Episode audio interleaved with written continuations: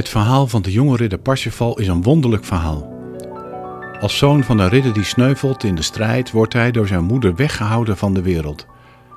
Diep in een bos hoopt zij dat ze hem, haar dierbare zoon, kan behoeden voor dat gevaar. Voor elk gevaar. In ieder geval voor het gevaar van het verlangen om ook ridder te worden. Maar op een voor haar kwade dag gebeurt het toch. Als Parsifal haar vertelt van zijn diepe verlangen om ridder te worden. Alleen een list kan nog werken.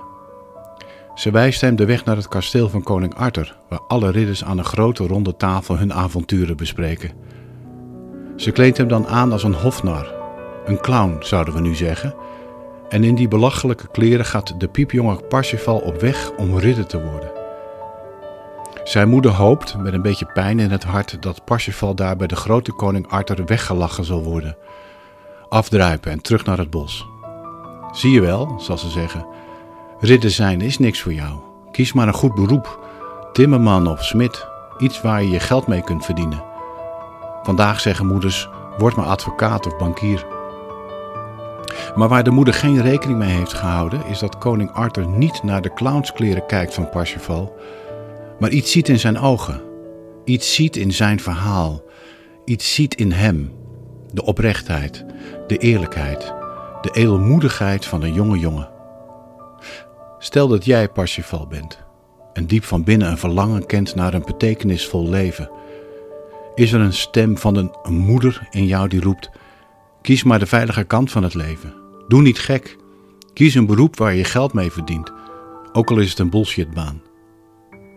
Stel je dan eens de vraag: wie hield jou weg van je verlangen? Wie wilde dat je een veilige weg zocht? Denk om het gevaar. Doe je jas dicht. Leer toch een echt vak. Het is de moeder in ons die je uit de wind houdt. De moeder vraagt om zekerheid, om veiligheid, om het gebaande pad. Het is de stem in ons die ons ook kan verstikken. Die ons verlangen belachelijk maakt. Die oprechtheid in ons vertaalt als kinderachtig gedrag. Word wakker, schreeuwt de moeder. Hou op met dromen. Hou op met verlangen. Hou op met zoeken. En op een dag beluister je de muziek die je hoorde toen je 17, 18 was. Merk je dat verlangen weer op, dat je toen had om het anders te gaan doen, een ridder te worden. Is dat verlangen dan gedoofd? Nee, dat verlangen bleef natuurlijk, want verlangen krijg je er niet onder. Wel het idee dat er eerst een carrière moet komen, of een inkomen, of een leven met verantwoordelijkheden. Al die zaken kunnen wel eens uitgroeien tot een moeder in je. Arme Parsifal in zijn clownspak, underdressed, totaal vergek staan voor een groep mannen die van wanten weet. Het is alsof een boeddhistische monnik komt solliciteren voor de baan als CEO bij een bank. Maar hij alleen weet diep van binnen dat hij ridder is. En eigenlijk doet het er dan niet toe hoe je eruit ziet.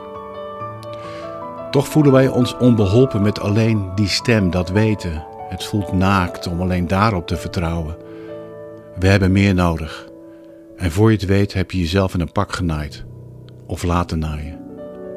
Maar koning Arthur in dat oude verhaal kijkt niet naar het pak. Hij ziet de mens. Meer dan de mens. Hij ziet de geest, het innerlijk.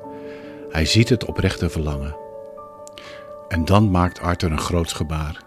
Hij erkent dat diepe weten van Parsifal. Het is waar, vertelt hij Parsifal. Je bent een ridder. En dan beginnen de grote avonturen.